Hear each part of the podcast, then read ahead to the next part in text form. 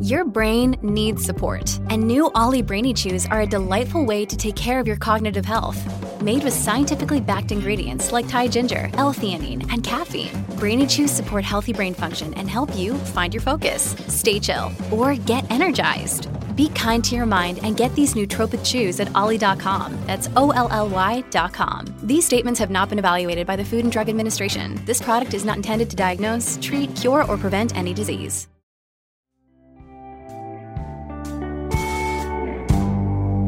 Put your arms out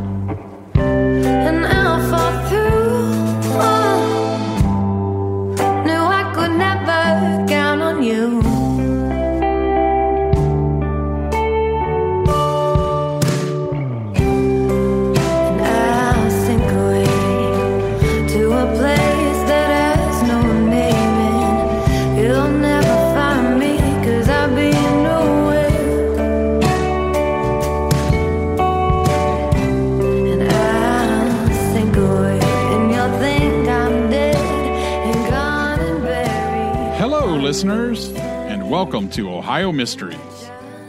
That song you're listening to is Sink Away from the Katawicks, an indie soul duo from Dayton, Ohio. The Katawicks is our featured musical artist this week, and I know you want to hear the rest of that song. So hang in there till the end of the podcast, and we'll play it for you and tell you a little bit more about that talent from Dayton.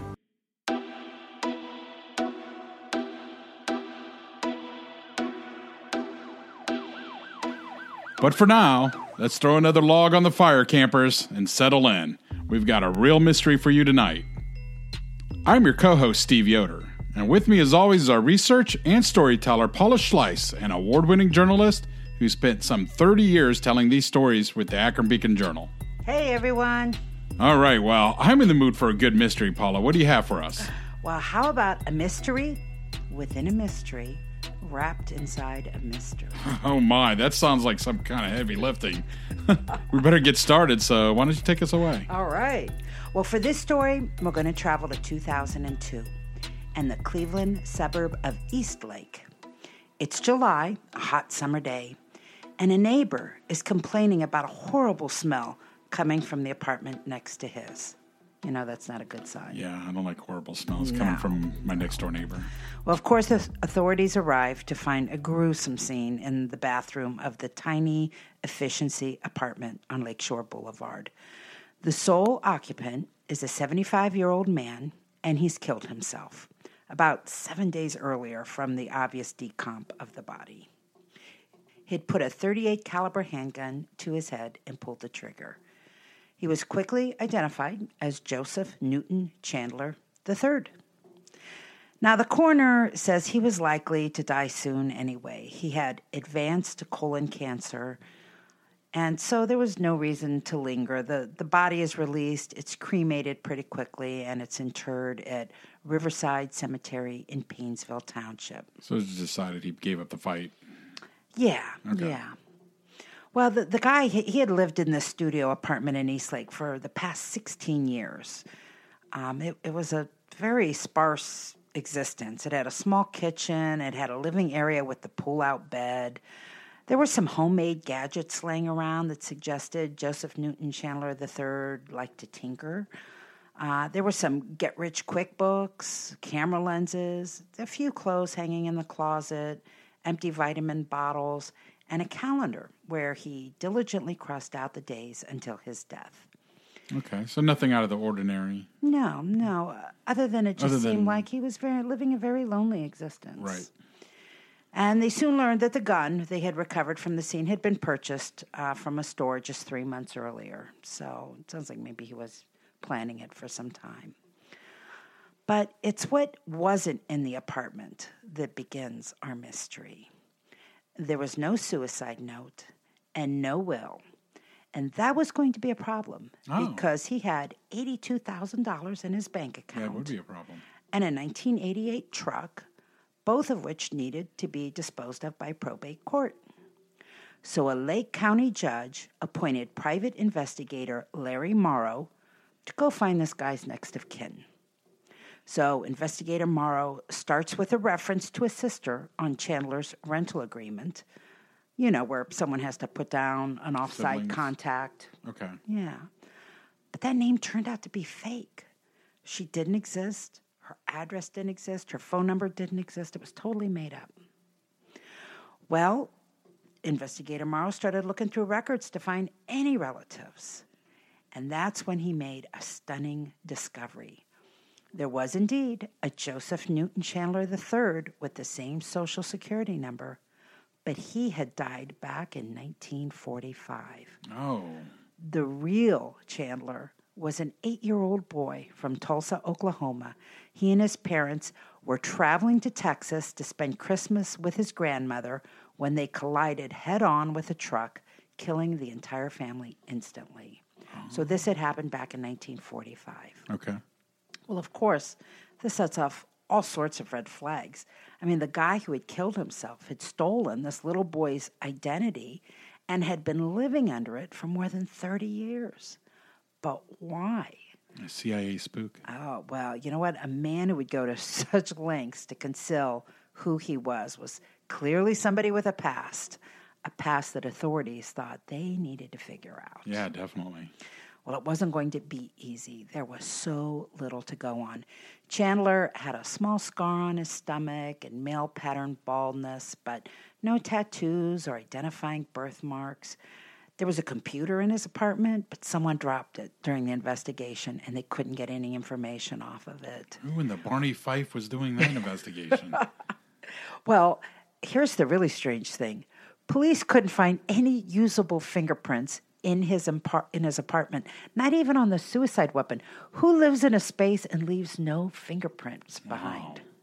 So I don't know. I mean, did this fake Joseph Newton Chandler III make an effort to wipe everything down before he That left this world? extremely odd unless he didn't have any fingerprints. He filed them off or something. Or I don't know. I don't know if you file off fingerprints. but well, I don't know.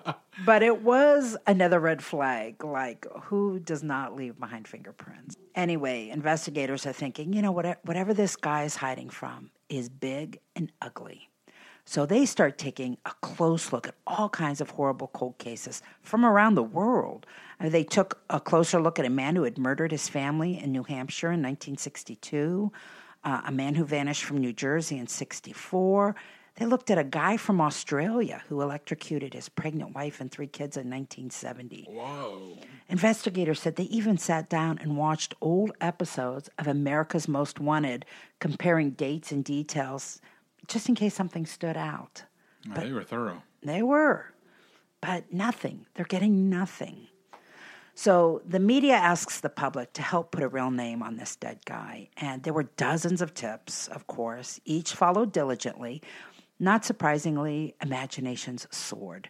People wondered if he was the rocker Jim Morrison, whom conspiracy theorists believe lived long after his publicized overdose. Wanted to go to the Rock and Roll Hall of Fame and see himself. Oh, oh, I don't. Yeah, he could never left Cleveland. That's right. Some uh, some wondered if the Eastlake guy could be DB Cooper. He was that infamous hijacker last Yes. seen in 1971. He had parachuted with a backpack full of money from the back of an airliner over the Pacific Northwest. and, Definitely fascinated with that you guy. know, could he have been DB Cooper? Anyway, this search went on for 14 years. Wow. And no luck, but all the while in the background, technology is slowly advancing, and finally it catches up.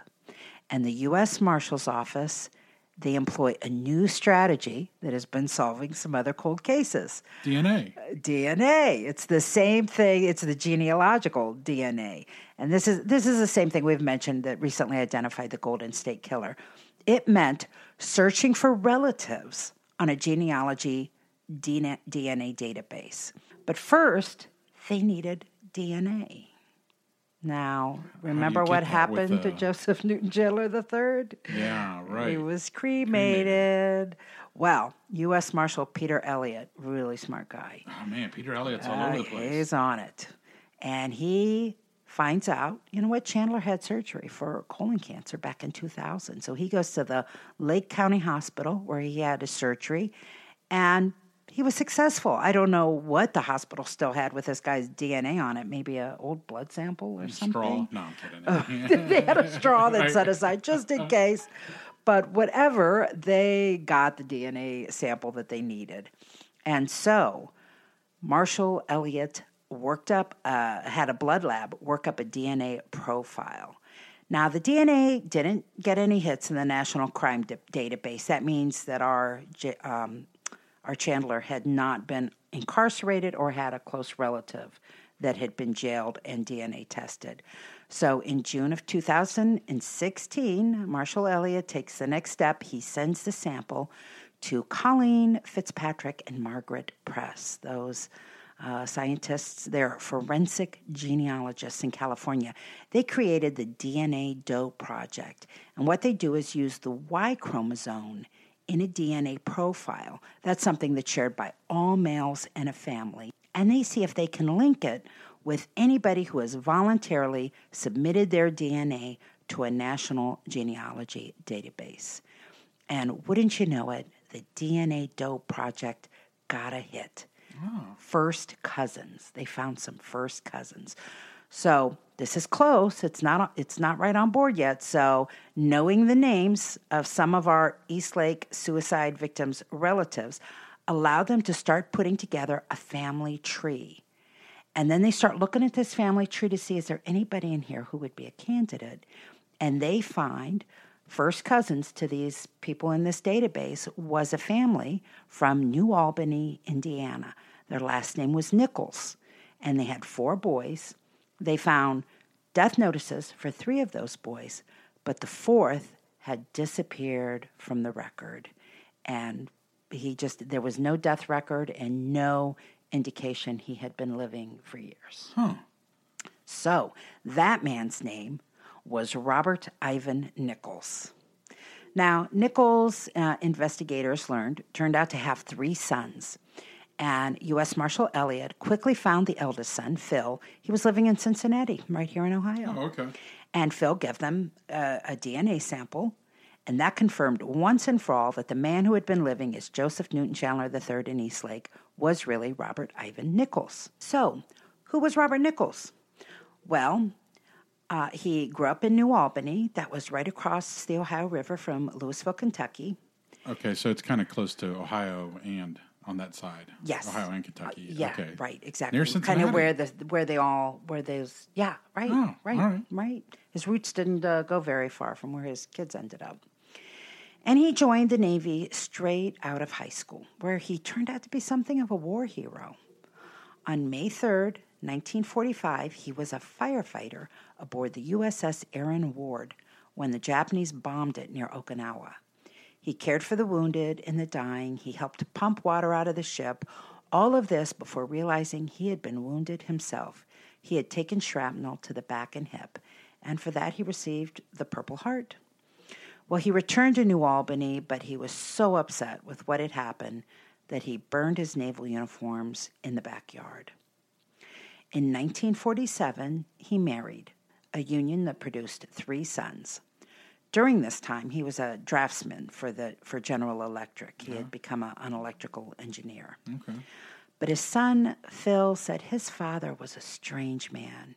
He said, and this is a quote from him he was there and he wasn't. He was like a stranger who lived in our house. He was with us, but he rarely interacted with us. Oh wow, that is a strange Very, very cryptic. Wow. Yeah. Well, and then apparently Nichols, he was done pretending to care. In 1964, he left his family and he told his wife, in due time, you'll know why. So hmm. that certainly confirmed to U.S. Marshal Elliott that Nichols was a wanted man. Whatever for, he was wanted for something.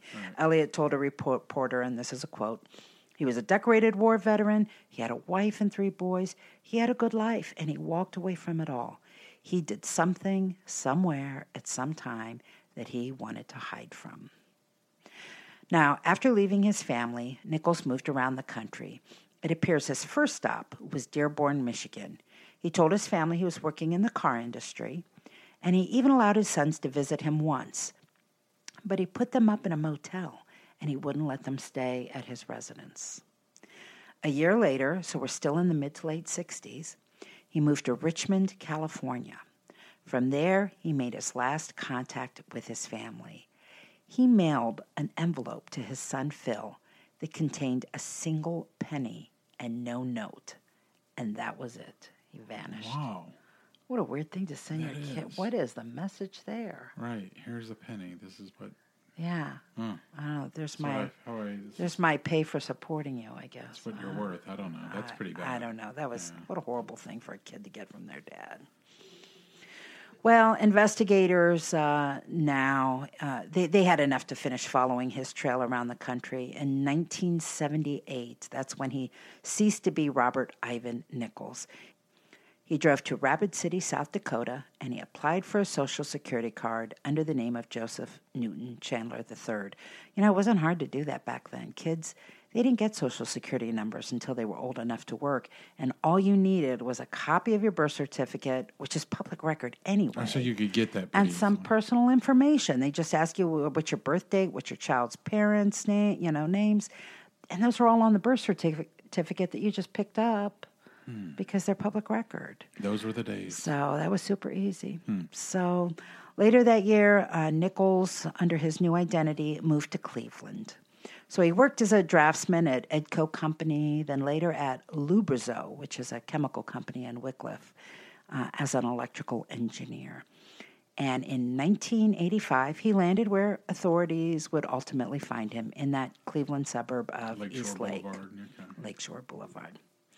Well, those who knew him there, they said he didn't drink or smoke, he was very antisocial, and he came across as somewhat ill at ease in public. Oh, like me. No, I'm kidding. Oh yeah, far far from you. He he actually once went to a Halloween party dressed as Al Capone and then stood in the back and spoke to absolutely no one the entire night. yeah, Al Capone would have talked to people. He would have. Yeah, Yeah, he was very- not play acting very Yeah. well. Yeah, actually, I have a photo of him in his Al Capone outfit. I'm going to put it on the website. And, Okay. you know, knowing what we know now about him and looking at that photo, it's really kind of creepy. Oh man. He put a lot of effort into his outfit. You'd think he would have been more Yeah. into the party, but apparently not. Being braggadocious and Yeah. nothing. Not not playing the role. Now, coworkers said he was a loner. He didn't talk about his private life much, but there were two really strange conversations they reported. One coworker said Nichols told him that he wanted to share something about himself, but it would have to wait. Hmm. And then another one told investigators that Nichols said people who were chasing him were getting close, but he never explained what he meant by that. You know, if somebody's uh, you know schizophrenic or something like that, that kind of you know shows in other ways. Just for him be nor- living a normal life, he may be telling the truth. Um. Yeah. Oh, I think he is. And by the time I'm done with this, you're you're going to believe Okay. that some All people right. are chasing him too. Oh yeah, yeah. We're not done. there was one other really strange incident. There was a hospital record from 1989 when he ended up at a hospital in Willoughby with lacerations to his penis. Oh, Uh, he told doctors he cut himself trying to masturbate with a vacuum cleaner. I hate when that happens. I well, you know, yeah. I gotta wonder too, How though. old is he at this point? I mean, that's stuff you do when you're 17, 18 years old. yeah, no, no. He, well, at this point, he's middle aged on his way to, to elderly. Yeah, well, middle aged, I think, in '89. Yeah. So we, you know, we've got a few mysteries solved here. We know who Joseph Newton Chandler really was, and we know much of the trail made by Robert Ivan Nichols in his 72 years. But the biggest mystery of all is still waiting to be solved. What was Nichols running from? Now, Steve, I know you're pretty knowledgeable about serial killers, and you're going to want to jump all over that theory. Yes. So let me give you a bone. Okay. People have pointed out that Nichols lived in California when the Zodiac killer was on the loose. Zodiac. And when you see the artist sketch made from eyewitnesses who saw the Zodiac next to a photo of Robert Ivan Nichols, I have it in my head right now. you're going to think it's a slam dunk. Oh. Yeah, that uh, pho- those photos are also on our website, OhioMysteries.com. But well, from what I understand, there's so little physical evidence in the Zodiac case, and authorities have yet to announce a match in that or any other case. Interesting. But I have to believe that with modern technology, this one isn't going to remain a mystery forever. Someone is going to figure this one out, and probably sooner than later. Good. Hey, maybe that someone is our armchair detective. Yeah, maybe it will be our armchair detective. That'd be nice. This is a segment of our episode where we chat with an Ohio mystery listener like you and ask about their thoughts and theories of the case.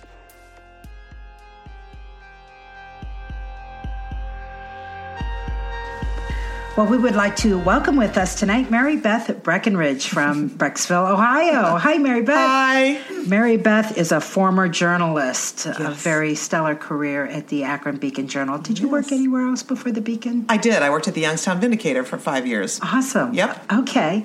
And she left the Beacon and reinvented herself as a realtor, uh, covering the housing market throughout Northeast Ohio. That's right. So that's awesome. Yep, big change. That's great. Just the way I reinvented myself as a podcaster. So us, we journalists, sometimes in this uh, climate, we have to go become something else. There's life after journalism. There is. well, listen, let's uh, cut to the chase, Mary Beth. All right. Um, who was Robert Ivan Nichols ultimately? Is he a serial killer that we're waiting to discover? Well, you know, that was the first thing that leapt to my mind for sure. Because, you know, what else would you try so hard to push into your past? But then I thought, you know, I mean, there are probably a lot of other things that you can run away from. I mean, I really wondered, well, I grew up in Youngstown, so I hate to say it, but the mafia. Yes. came right to my mind. I really wondered, you know, could he have gambling debts? That you know, was somebody after him for that? Did he know something that somebody wanted him hurt or killed over? Was there something else in his past that wasn't as awful as being a serial killer, but still he was either in fear for his life or feared that he might be arrested? And you also had mentioned possibly he, he could have been connected to crimes other than murder, Right. such right. as Right. Well, I, sexual predator. Oh, that's right. Yeah. I mean, there was the vacuum cleaner incident, which was a little odd. Was he a predator? Was a pedophile? I, I don't know. You would think that a, a sexual predator or a serial rapist would have been caught at some point.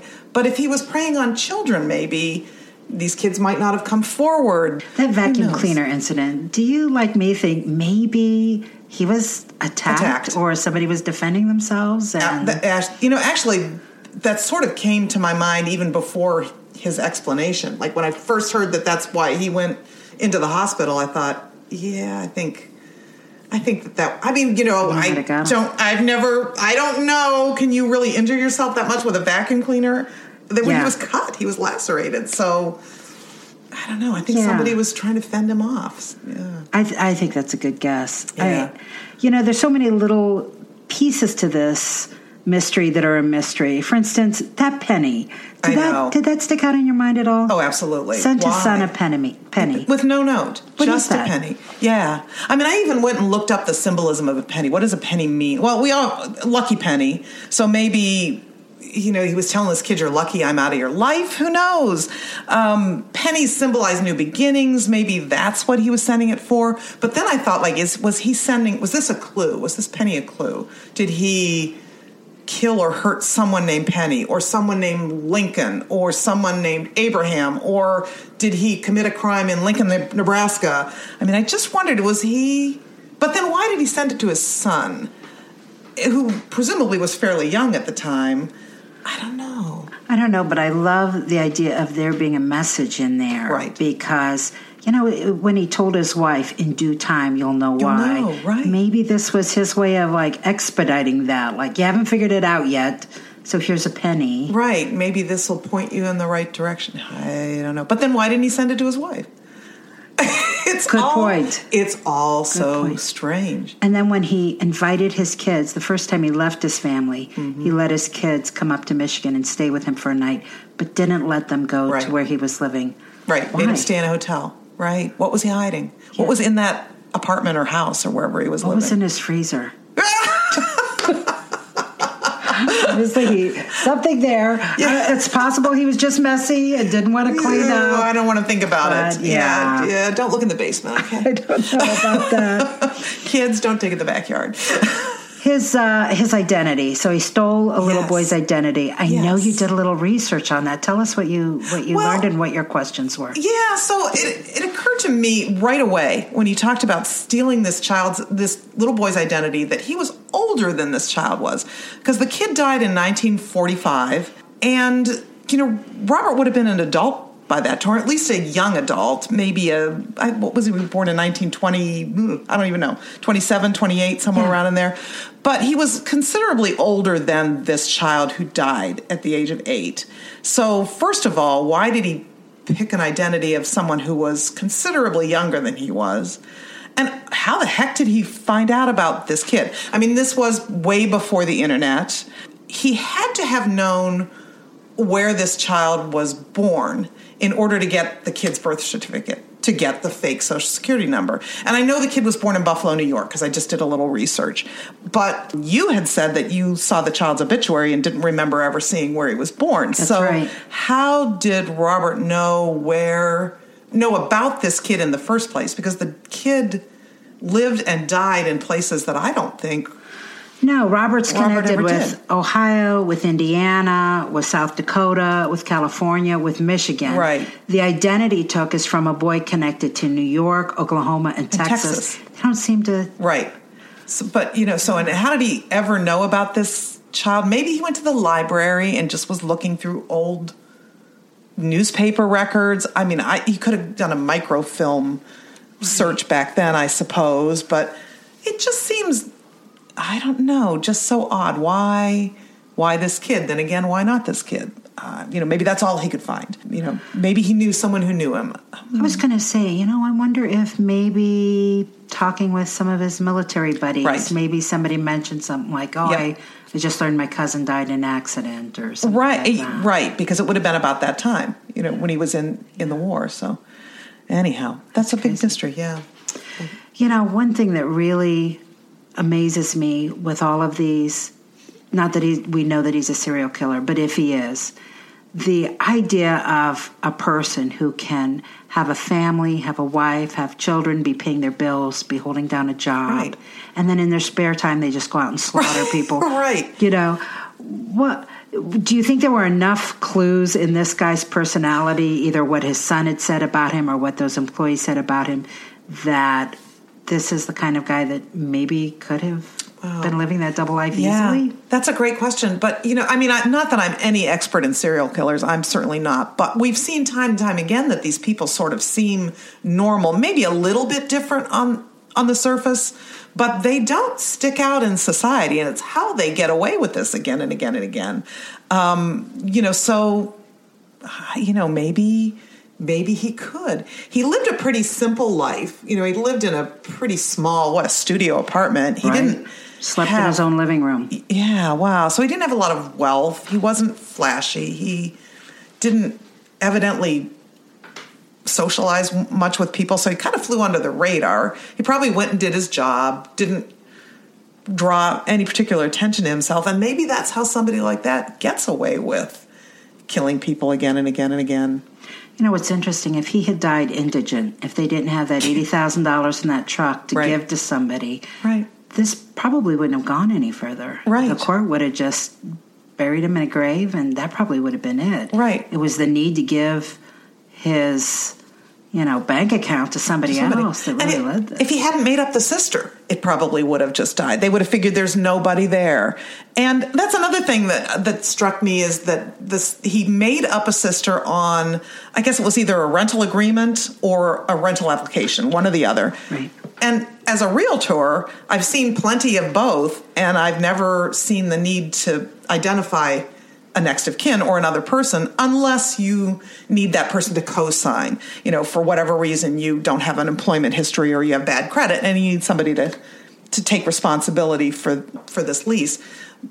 But that's not a normal thing, at least not now, to put in a in a lease application or a lease agreement, at least in my experience. So why even go to the bother of making up a sister Which in the first clearly nobody bothered to check, check. anyway, they even if it was a reference as opposed to next. And then of maybe that was it. Maybe it was a reference. Nobody even bothered to check to see if it right was a reference. right and that that could have been what it was but still if he hadn't bothered he why didn't he just give a coworker as a reference you know, if he hadn't bothered to make her up nobody would have gone digging Right. although i suppose he was dead so he didn't care but you know just all these weird little things about Oh, the the story other weird thing. No usable fingerprints Oh, yeah, what was if they that? dusted your house here, would they find your fingerprints? I would somewhere? think probably absolutely everywhere. I know. Uh, is it possible to file off your fingerprint? I d but they didn't say that that had happened. Of course, they didn't dust them until later, right? I mean, they didn't know there was any suspicion until. Well, later. that's true. That's a good point. I don't know if any clean. I guess I hadn't even thought of that. Maybe there had been some cleaning done. Maybe. But part of me was like, he bought this gun three months before he killed himself. Was he making plans for this? And did he like wipe down his apartment Right. to help make sure that they didn't find out who he was? And the one thing you can't wipe the fingerprints off is the gun, is the trigger. You can't do it. right. So why were there no fingerprints on the gun? And you would think that the police, regardless of the circumstances, would have dusted that right away, even if they suspected suicide. Right. I would have to believe that would be routine right. because they don't know if it really is suicide, even if it really looks like it. You know, There are We've like seen weirder things happen. little mysteries inside No, this story. Know. and the dropped computer. Yeah. When Which I you heard that, I'm like, Steve said it was take Barney the hard drive out and look at it, but apparently that ruined it. Right. But yeah, I mean, now that was somebody else's fault, but at the same time, I couldn't help thinking, like, aren't they a little more careful with evidence than that? Yeah. Oh, well. Unless they didn't think it was a big deal. And that could be. So, knowing what you know about technology today, are you pretty confident that this is a case that they're eventually going to be able to solve? I hope so, because boy, I don't really want to not know who this person is. I mean, there is this part of me that's that thinks, you know, was he just damaged in his war experience? What was this just a case of somebody who saw something horrific in war and couldn't and, and it and it changed his psychological makeup. And so he was paranoid and thought people were after him and, and lived, you know, was just a weird guy because, I mean, we know he burnt the uniforms after he came home. He's this war hero and yet he obviously hated the experience. So there is that little part of me that thinks maybe really this guy was just disturbed. But but all these little mysteries surrounding it make me think, oh, there just is something deeper here. There's there's something horrible in his past, and I want to know what it is. I really like that you you broaden your idea of what he might have been hiding from because Yeah. That's true. I mean, I had an uncle who was in World War II, and when he came out, he ended up in an institution for a long Yep. time. Ran away from the institution, rejoined the military in a different branch under a different name because now that's all he knew. oh, that's fascinating. and he went back to it. Yeah. And you're right. I mean, World War II. I mean, that was this guy obviously saw the horrors of a ship getting bombed, Right. And you know, who knows what he experienced there? Obviously, enough to burn his uniform over it. or did he lie about what happened on that ship? I mean, we don't know. I, I would assume there were witnesses. Well, witnesses. he did get a were medal for it, survivors. so I, I okay, they, so maybe they did some interviews before he got his purple purple. maybe heart, there wasn't but something that happened there that he was running away from, but I don't know. I don't know. It's such a mystery. It is a mystery. It's a I great mystery. They've got to solve this. they have to solve this one. Mary Beth, thank you so much. You're so welcome. We loved having you. It was a blast. Thank you for having me.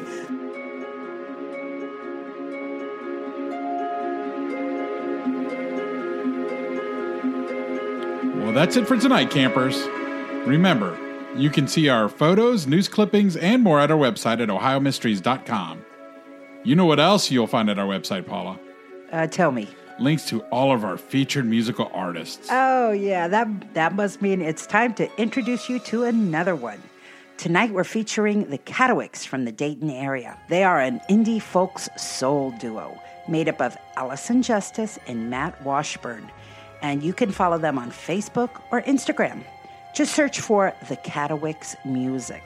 And please hit follow or like on their pages. And if you like their music, for heaven's sake, go drop a buck and grab a song on iTunes. You know, it's, it's really hard to make a living in the creative fields, but gosh, it takes so little to show our appreciation for folks who, you know, make our lives a little brighter. Yes. So one of them still lives in Dayton, the other is pursuing a career in Nashville. So you're just as likely to find them performing at either locale. Their next Ohio show is March 15 at Blind Bob's in Dayton. Oh, Blind Bob's. I love going. Blind I've Bob's. Blind Bob's. No, but you know great Dayton, so I think you know the next Yeah. time we make a trip to Dayton to check Definitely out the uh, the Air Force Museum. Check out, go over to Blind Bob's. for sure. So settle back, crank up the volume, and listen to the full version of their song, Sink Away. And we'll look for you right here next week for another Ohio Mystery.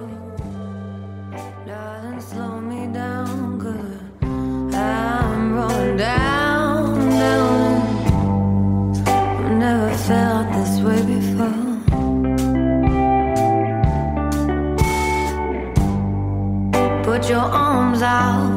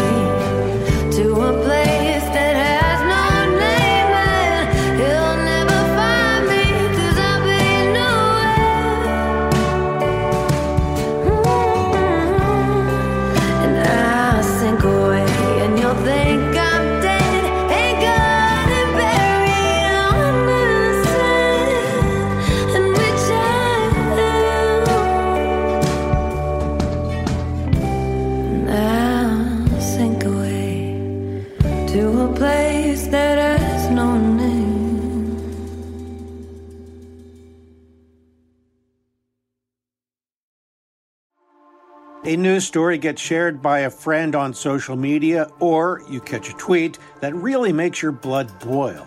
But how do you separate fact from fiction? That's the premise behind Disinformation, a 10 part series from Evergreen Podcasts and Emergent Risk International coming this fall. Tune into Disinformation wherever you get your podcasts, and remember don't believe everything you read.